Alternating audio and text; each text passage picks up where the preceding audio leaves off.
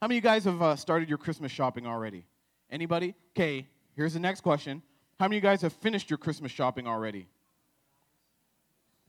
Has anybody finished their Christmas shopping? And let me see those hands one more time. Anybody finished their Christmas shopping? Oh, one person. You are on the ball. Sherry, you are on the ball. I remember as a kid growing up, probably one of the worst Christmas gifts a 7-year-old kid could ever get. From my mom. I love my mom, guys. I love her, love her, love her. She prayed for me. She birthed me. All that great stuff. But one Christmas, I opened up a gift that had my name on it. From Mom to Stefan, I love you. And I thought, yes, I'm getting something I asked for. When I unwrapped it, though, it was a book. Now listen, now if my mom gave me a book, I would enjoy it. In fact, she gave me a book for my birthday. I enjoyed it. But at 7 years old, I did not want a book for Christmas. See, my birthday is so close to Christmas, I could talk about both. I'm not going to talk about my birthday, though. I promise you guys. I promise you guys. However, as I've grown up, I actually place a high value on reading. I enjoy reading books. And when I talk to leaders, I always ask them a couple questions. One, are you reading?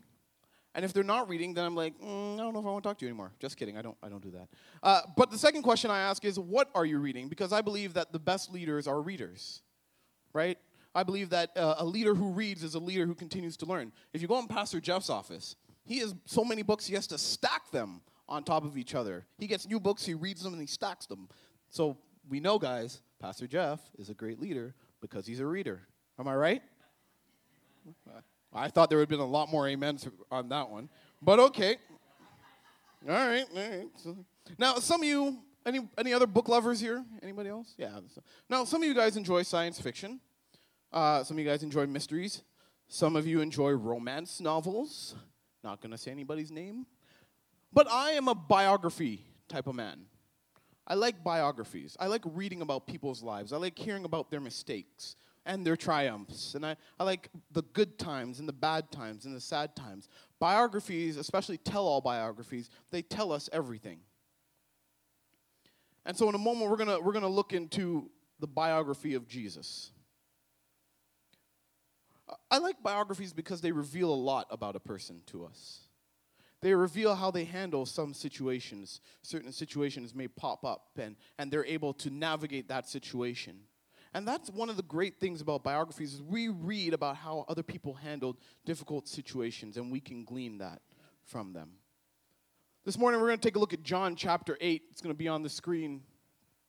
And it says this, John chapter 8, verse 3. It says, as he was speaking, the teachers of religious law and the Pharisees brought a woman who had been caught in the act of adultery. They put her in front of the crowd. Teacher, they said to Jesus, this woman was caught in the act of adultery. The law of Moses says to stone her. What do you say? They were trying to trap him into saying something they could use against him. But Jesus stooped down and wrote in the dust with his finger. They kept demanding an answer. So he stood up again and said, all right, but let the one who has never sinned throw the first stone. Then he stooped down again and wrote in the dust. When the accusers heard this, they slipped away one by one, beginning with the oldest, until only Jesus was left in the middle of the crowd with the woman. Then Jesus stood up again and said to the woman, where are your accusers? Didn't even one of them condemn you? No, Lord, she said. And Jesus said, neither do I. Go and sin no more. Let us pray one more time. God, I thank you for your word. I thank you for the power and the life that is in it. God, I pray that this morning that you would just continue to dwell in our midst. I pray, God, that you would utilize me as a vessel to bring a word to your people. God, I thank you that you are the author and the finisher of our faith. So I thank you that you saved us and that you have raised us up once again with you. In your name I pray, and all God's children said this morning. We are very fortunate and blessed to have a really good biography about Jesus' life. We have 4 books, 5 if you want to count Acts, because Luke wrote Acts, but 4 primary books that are the biography of Jesus. And the best part about that is each gospel shows us a different side of Jesus. Matthew wrote to primarily a Jewish audience, and he portrays Jesus as the king that they had been waiting for. And this is why Matthew highlights Jesus' genealogy. Right at the beginning, it's that long genealogy in the book of Matthew. That is why Matthew does that. It's because he's writing to a Jewish audience. Mark wrote to a primarily Gentile audience, particularly a Roman audience. And if you read through Mark, he keeps the narrative going. It's fast-paced. He gives us quick scenes into Jesus' life. Mark is like the Snapchat of the Gospels. Quick scenes of what's going on in Jesus' life. He keeps the pace going. You read words like immediately in the book of Mark because the Romans kept moving it. They kept on going. They were like the Energizer bunnies. They were always doing something, always going. And Mark was writing to them particularly as he writes his biography of Jesus. Luke is a skilled writer, and he is an accurate historian, and he presents Jesus as the hope for all humanity. And John writes his gospel to emphasize that Jesus was fully God and fully man, the God-man. And this is why John starts off his gospel with, "In the beginning was the Word, and the Word was with God, and the Word..." Some of you guys knew it. Some of you guys were like, I kind of know it. I don't. Let's try this again. "In the beginning was the Word, and the Word was with God, and the Word..." And then the Word became flesh and made his dwelling among us. And if I had a little bit more time this morning, because this morning I could go on for a few hours, but I'm not going to. I would unpack that entire just introduction of what John is trying to say there. But this morning I want to preach a message using as a title. It's very simple. Go and sin no more. Go and sin no more. John, he brings us this account because he wants to show us who Jesus is. He wants to show us Jesus' role in humanity. I'm very thankful for the ability to read these stories because it shows me a couple of things. Primarily that Jesus had haters. Anybody have haters in your life? You know, for those of you who don't know what haters are people who just hate everything you do. You put on your shoes, you walk out the door, and people are hating on you. You know, you got that person that's just a real hater. Jesus had haters. He had haters, and they were called the Pharisees. They were the religious people of the day, and they didn't like Jesus. They didn't like the way Jesus talked. They probably didn't like the way Jesus walked. They didn't like his hair. They just had to hate on Jesus. Sort of like how some of you guys hate on the Montreal Canadiens because for some reason you're Toronto Maple Leaf fans. But that's okay. I know Pastor Jordan will agree with that. That's okay. It doesn't matter the score, though. Yeah. We'll strike that out the podcast just to make sure that isn't there. John shows us that Jesus, as God, had haters. And Jesus comes down into our world, and he is the personification of what is written in the law. You remember the law, the Ten Commandments, right? In the Old Testament, Moses goes up to the mountain, and a finger writes the laws on stones. And I want you to keep that in the back of your head as we go through this story. A finger writes the law on stones. Jesus is the personification of the law. Allow me to break that down a little bit more. If you break into my house and you steal my Jordan collection, do not throw to me the Criminal Code of Canada. I don't want that. Call the popo. Call the police. I need someone who has already studied that to do something for me. I don't need the criminal code. It's not going to help me. If I, for some reason, commit a crime because you've stolen my Jordans, do not throw to me a book of legal procedures. I want a lawyer. A lawyer personifies the legal procedures. You see, Jesus personifies what is written in the Ten Commandments. He personifies what is written in the law. And this morning I want to highlight Jesus and how he works in our lives. And so our text finds Jesus teaching in the temple. And Jesus, he's teaching. You know, he's probably gathered around, probably sort of like this. He's just teaching. You know what I mean? Listen, I'm Jesus. I'm forgiving your sins, right? It's probably some spiritual like that. And then out of nowhere, this commotion happens.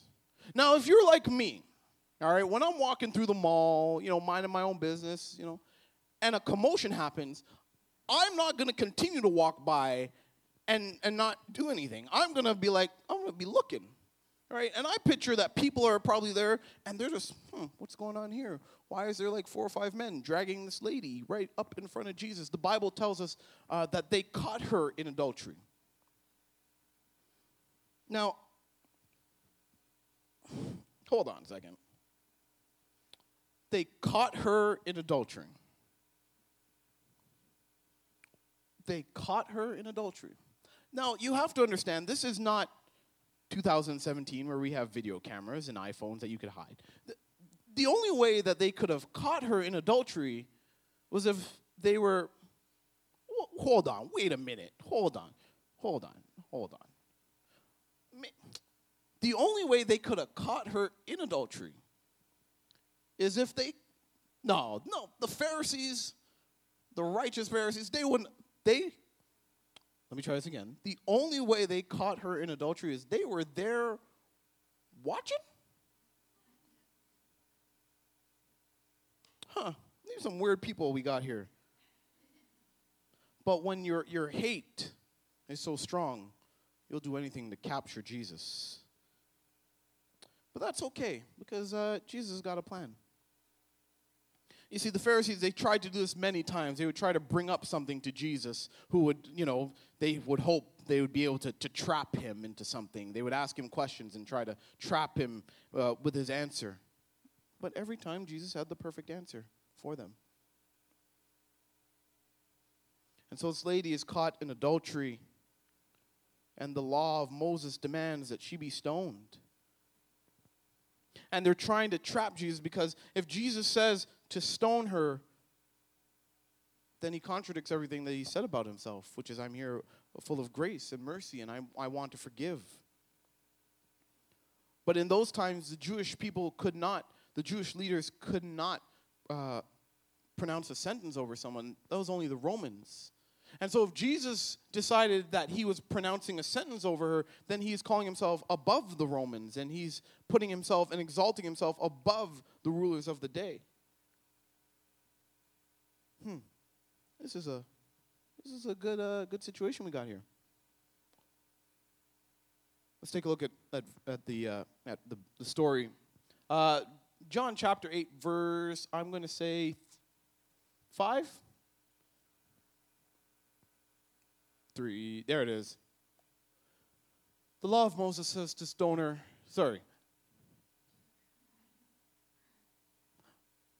What do you say?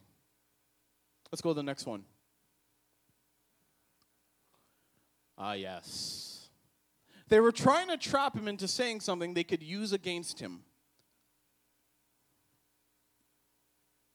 Leave that up for me. You know, the enemy is always trying to trap people. The enemy is always trying to trap followers of God. They were trying to trap him into saying something they could use against him. The enemy is always after a reaction from you. He always wants you to say something without thinking. Full disclosure, there have been a few times in my life where I might say something real quickly without thinking about what I'm going to say. I don't know if I'm the only one, but because I will fully disclose that.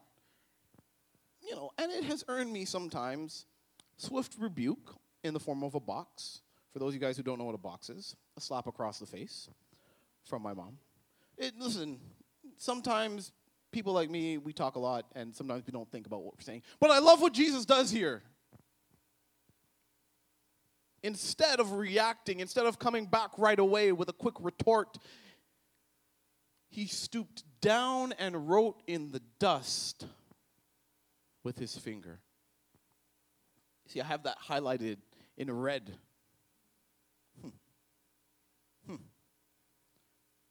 You know what's interesting about this first scene right here? Jesus is doing a lot of things. He's not paying attention to the Pharisees because he already knows that they're trying to set him up. And he already knows that they're just as much guilty of any sin as this woman is guilty of this sin. The second thing that Jesus does here, because when I read the Gospels, I sort of put myself in the scene. And so I think when the Bible says that they caught her in the middle of adultery and they brought her in front of everybody, I don't think this woman's wearing a lot of clothes. And I think that they put her right in front of everybody. And I don't know about you, but if you're in front of people and you don't expect to be in front of people and you're halfway naked, you're kind of humiliated. And I think when Jesus turns away from the Pharisees and he stoops down, I think what he's doing here is he's taking all the humiliation off of her. Because when you're there watching, if you're in the crowd watching, you're like, yo, Jesus is about to do something big. And then Jesus just turns away. You're not paying attention. You want to know what Jesus is doing. And so I think when Jesus turns and he stoops down and starts playing with the dust, I think he's taking the humiliation off of her. See, I believe this is also symbolic of Jesus' mission. Jesus plays with the dust. He's writing in the dust. Different translations will use different things. Jesus is interacting with dust. Jesus is interacting with dust. Jesus is the Word, right? We established that, right? And the Word was with God and the Word, right? So Jesus and God are the same person, right? And in Genesis, does anybody remember how man was formed? So what if oh, we're good class. If what I'm understanding here and what you're helping me to understand is Jesus, who is stooping down playing with dust, is doing the same thing that God did when he created humanity. He's playing with dust. He's interacting with humanity in this moment. And it's symbolic of what Jesus wants to do. He wants to interact with humanity. You see, because the law put us to death. The law, we can't uphold the law. And Jesus came to interact with humanity. He was standing and now he's kneeling with and writing in the dust.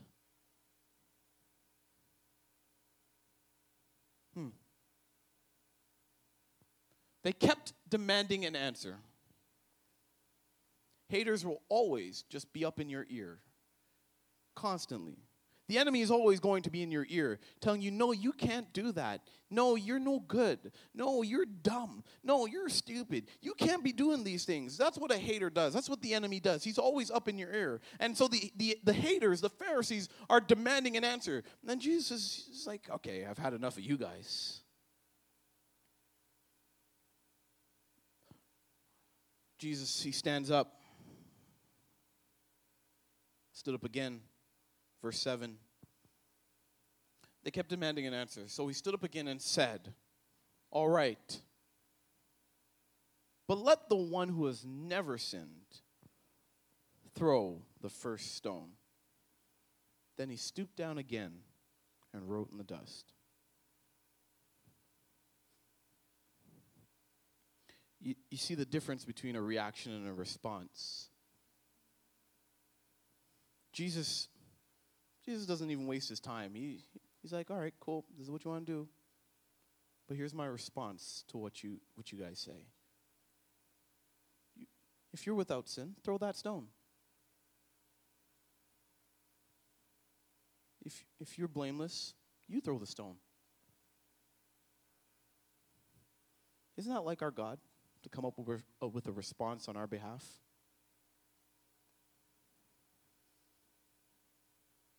This woman does deserve to be stoned, though.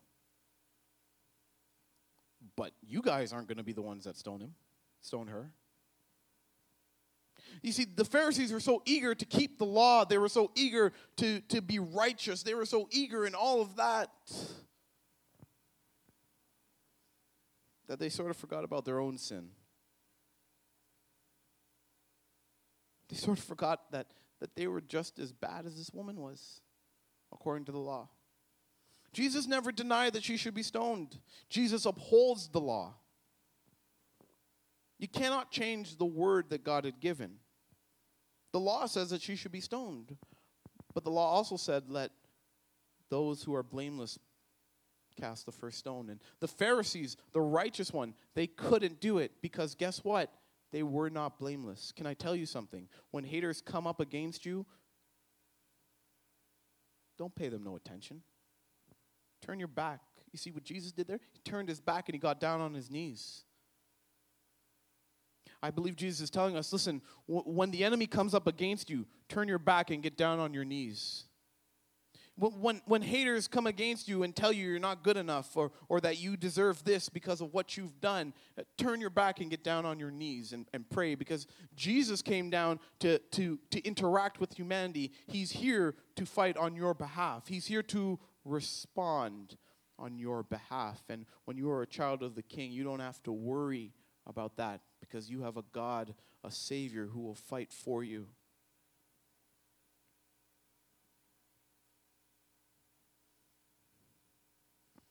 Jesus does not condemn. Jesus does not condemn. He came to save.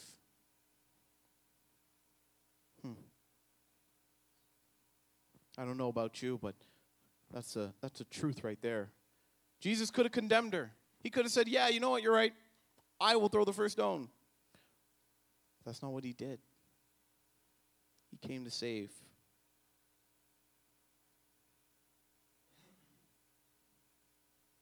You know, the law was never given so that men could work their way to heaven. The law was given as a standard of righteousness. But the law was also given to show all men that we're sinners. That we deserve God's eternal wrath. It doesn't matter what the sin is. It's only humanity. It's only humans that label sins. This sin isn't as bad as this sin. But in God's eyes, it's all the same. Whether you kill someone or steal something, it is sin to God. Whether you commit adultery or you lie to your parents or your kids, it is sin to God. Wrong is wrong. There are no categories of wrong in God's eyes. When you are wrong, you are wrong. When you've sinned, you've sinned. All have sinned and fallen short of the glory of God. But thankfully, God sent his Son to bridge that gap between the law and God. See, the law was given to show us that we need something. That something is called grace. See, Jesus here, he's full of grace and mercy. We serve a God who establishes that he wants to show grace first. One of the most important lessons I've learned before calling out anybody else's sin is dealing with my own. And the Pharisees failed to do that. But it's a lesson to us all. Before we call out anybody else's sin, let's take a look at our own sin. Because if the Pharisees had done that, they probably wouldn't have dragged this woman in front of Jesus as he was teaching in the temple. But we know better. We can learn from the foolish mistakes of the Pharisees. It's a daily looking at ourselves. It's a daily looking and dealing with our own sin first. I am a sinner. I am no better than you. You're no better than me. We're all sinners, but we all have jumped into the river of grace. Look what Jesus says to the woman after the Pharisees and the scribes, they slink away. He says, where are your accusers? Where are the ones who have come to condemn you? I do not condemn you either. Go from now on and sin no more. Well, he did not say, go on your way, sin no more, and then I will condemn you. No, he said, go on your way and sin no more. Her pardon was not dependent on her behavior. Her pardon was the motivation to change her behavior. If forgiveness depends on having a perfect track record, no one could obtain it. Because we all sin, we all fall short, but God grants forgiveness as a free gift to all of those who put their trust in Christ. You see, the Bible doesn't tell us what happens to this lady after on. The Bible doesn't say if she becomes a follower or not, but I'm going to suspect, this is just me, but she did. I'm going to suspect that when Jesus was on the cross, she was there. I'm going to suspect that when you've been given a second chance, she took it.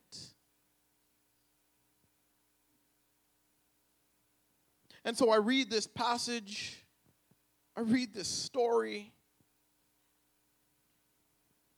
and I think, man, Jesus died on the cross for my sins. Many scholars, there was a debate about what Jesus wrote when he stooped down. One scholar wrote, I think Jesus wrote Amazing Grace. It's not true because Jesus didn't write that song. I think when Jesus stooped down, he probably wrote down her name. See, the Bible only tells us gender and sin, but I think Jesus knew her name and her sin. And he probably wiped it away because he knew that he was taking her sin on his back and going to Calvary soon. See, I believe that this lady, she probably followed Jesus after that. I believe that she accepted that grace, and the grace became a motive to live in holiness. I believe she devoted herself to the one who gave himself for her.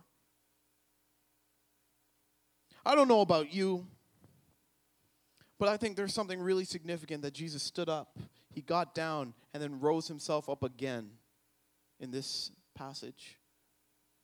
Because I believe that Jesus came down from heaven to earth to interact with humanity, to show us that he is here to give us grace and mercy.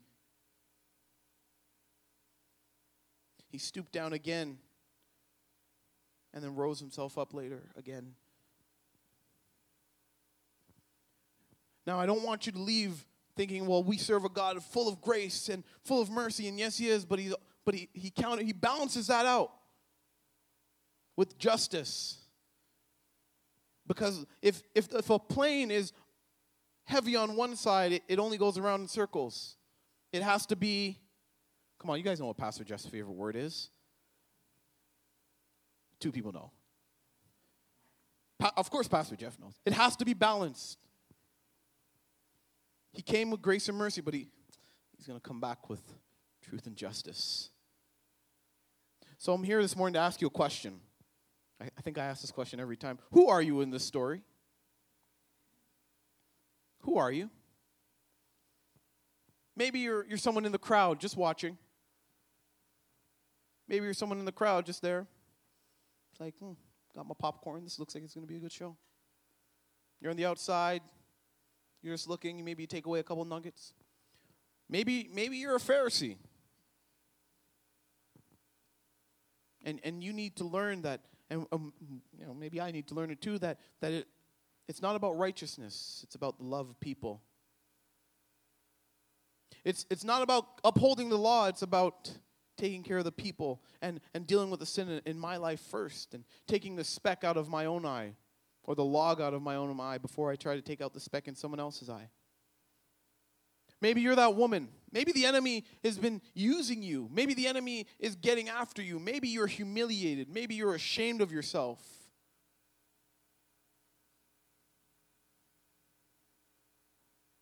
Maybe you're Jesus. What? Maybe I'm Jesus? Yeah, maybe you're Jesus. Maybe the enemy is coming after you too. And at every left turn, the enemy pops up and you try to go right and the enemy's there. Worship team, you can join me. Maybe every step you take, the enemy is trying to persecute you. I almost preached a message this morning called The Positives of Persecution. Here's a positive of when you get persecuted. It's because the enemy knows that your destiny is going to do something great. And if he can stop you before you get there, he knows that he has wiped you out. The enemy tried to stop Jesus so many times in his life, even before he was born. So maybe that's you this morning.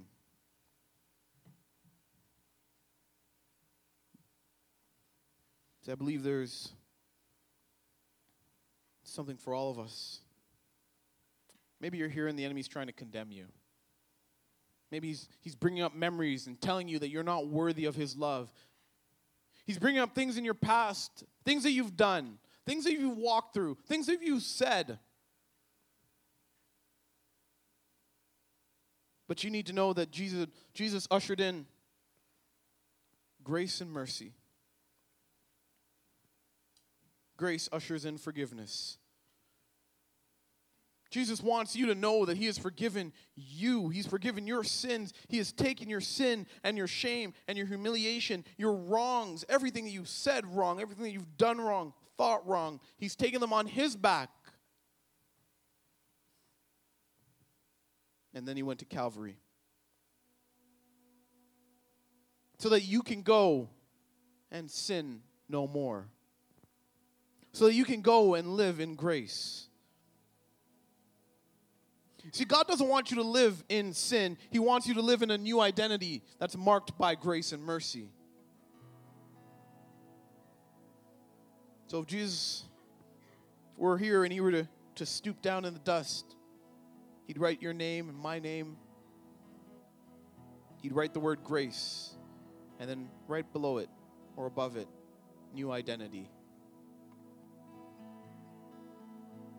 He's essentially telling you this: I'm here for you, and I will not condemn you.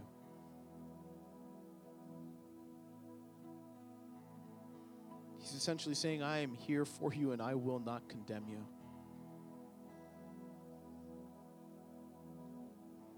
I picture those people in the crowd saying, God, you didn't do anything.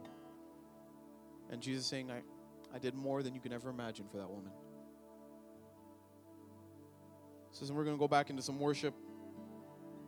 In a moment, Pastor Jeff will come and close us off, and we can go home. I don't know where you are this morning. I don't know if you've thought about it. You've thought about yourself in this story.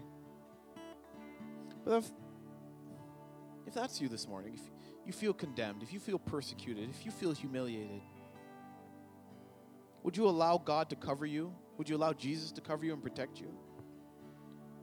This is a really ancient picture. It's a picture of Moses. There's a picture of a person on the ground laying down, coward. Then there's a picture of Moses holding the Ten Commandments, ready to hit the person over the head with it. And then there's Jesus covering that person.